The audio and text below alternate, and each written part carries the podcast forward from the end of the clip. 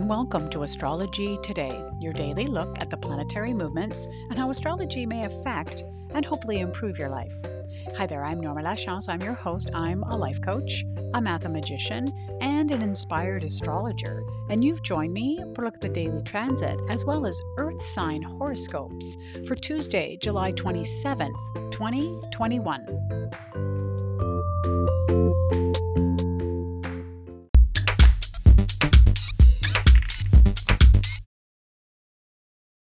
Welcome to the podcast and welcome to Tuesday. Well, we've got a fun one today. Yes, stay right to the end for the Earth sign horoscopes. But I've also got a really interesting listener question that I've decided to include in the podcast today. And just a little quick note uh, if you're noticing some different noises in the background, I'm on the road. So, uh, yes, there may be some uh, creature noises there that you're not expecting. So, please uh, include that in uh, today's podcast as part of, you know, kind of the background.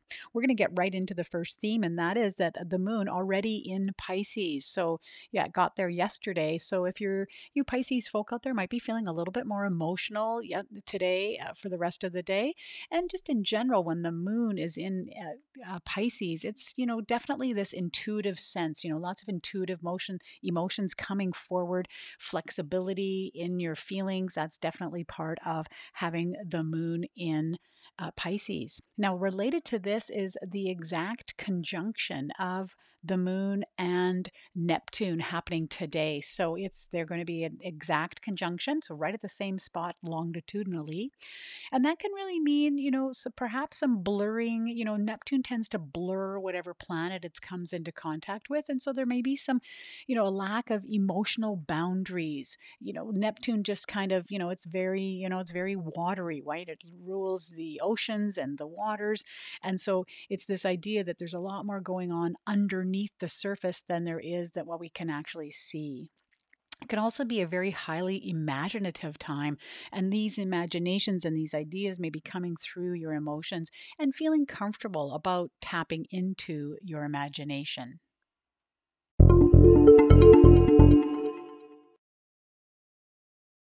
All right. Well, you've got this fantastic listener question from Amanda in Colorado. And I think I've used Amanda's chart uh, in the past on the podcast. So I hope she's happy that I'm going to deal with her question. She, you know, how could I not respond to this email that's entitled, Why Are We Going Crazy? Double question mark. Hi, Norma. Today, Sunday, June, July 25th in Colorado, some coworkers and I were talking, and everyone is feeling irritability, confusion, tired, etc while we were working, I noticed way more than normal amount of kids crying and throwing tantrums, so knew that they felt the same as us. It's a spa on a main street uh, of a tourist mountain town, so hearing stimulated, tired kids and foot traffic noise coming through the windows is normal. Anyway, my coworkers and I decided something is in the air. Two of them have their sun sign in Leo, and that was discussed. My ascendant is in Leo as well. But what is currently going on with the transit at this time? Well, Amanda, great question. So I did have a look. You know, I don't know if you were listening to the podcast on Sunday, but I talked about a whole bunch of oppositions. And so that may be what's going on. Now they're still kind of in the air. So this irritability may be a little bit lasting a little bit longer. But specifically, what I when you mentioned the Leo, I thought, well, okay, well, let's have a look at the planets that are in Leo. And of course, it's Leo season. So the sun is in Leo. So right now, sun opposite Pluto, actually, that's just moved on, but it was uh, in effect on Sunday and then Sun opposite um, Saturn. So, this Sun opposite Saturn really speaks to the tiredness that you're talking about. Here we have this exhaustion that we're railing up against, you know, structures, perhaps authority, you know, that could account for the kids' uh, temper tantrums for sure.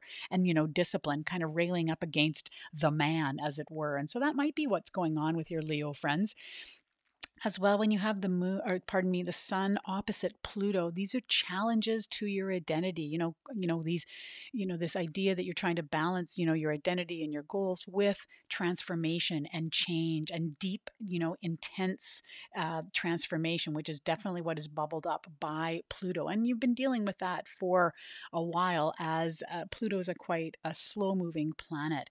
And so these oppositions you know maybe what's going on for you out there in colorado and my recommendation recommendation is maybe listen to the July 25th uh, um, podcast to get a few more details.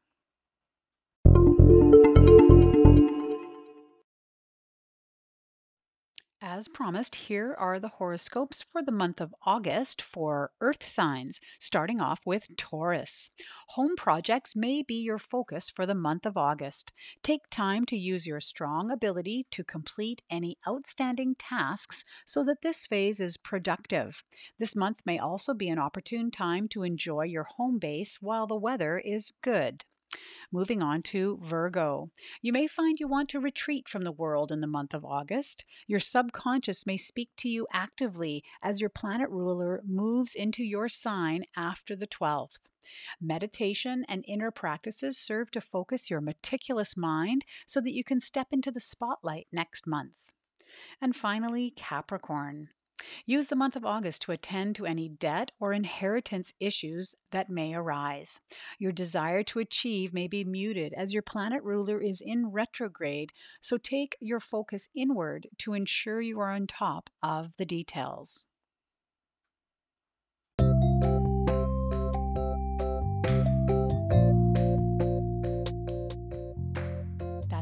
Podcast for today. Thanks so much for listening and making me part of your daily routine. I certainly appreciate that. Now, if you're like Amanda and you have a question about astrology, certainly send me an email. Who knows, I might include it in an upcoming podcast. You can do that by sending it to my email, astrologydiva, that's D-V-A, at gmail.com. Would love to know what's on the minds of the listeners. Yes. All right, well, I hope you have a fantastic day, and I look forward to speaking to you again very soon.